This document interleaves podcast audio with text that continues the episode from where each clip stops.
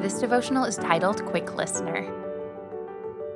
This you know, my beloved brethren, but everyone must be quick to hear, slow to speak, and slow to anger.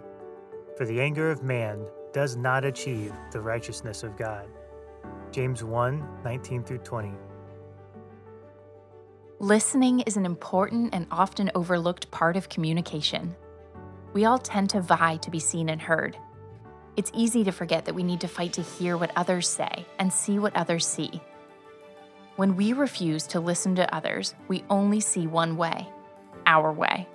And the odds are we do not have a monopoly on the truth.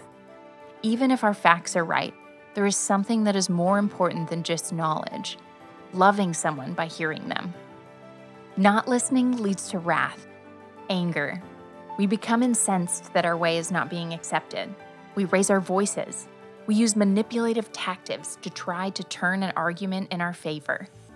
If we refuse to listen, we become trapped in our own heads. Our insecurities feast, and the chaos forms like a tornado.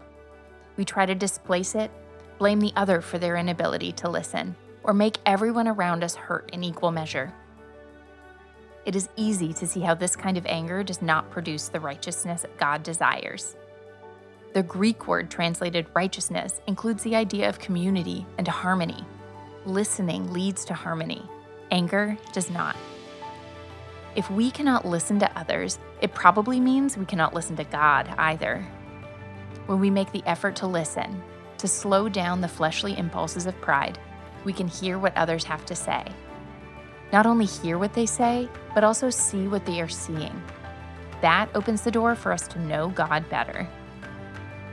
Ponder today God is using others to speak truth to you, just as He is using you to speak truth to others.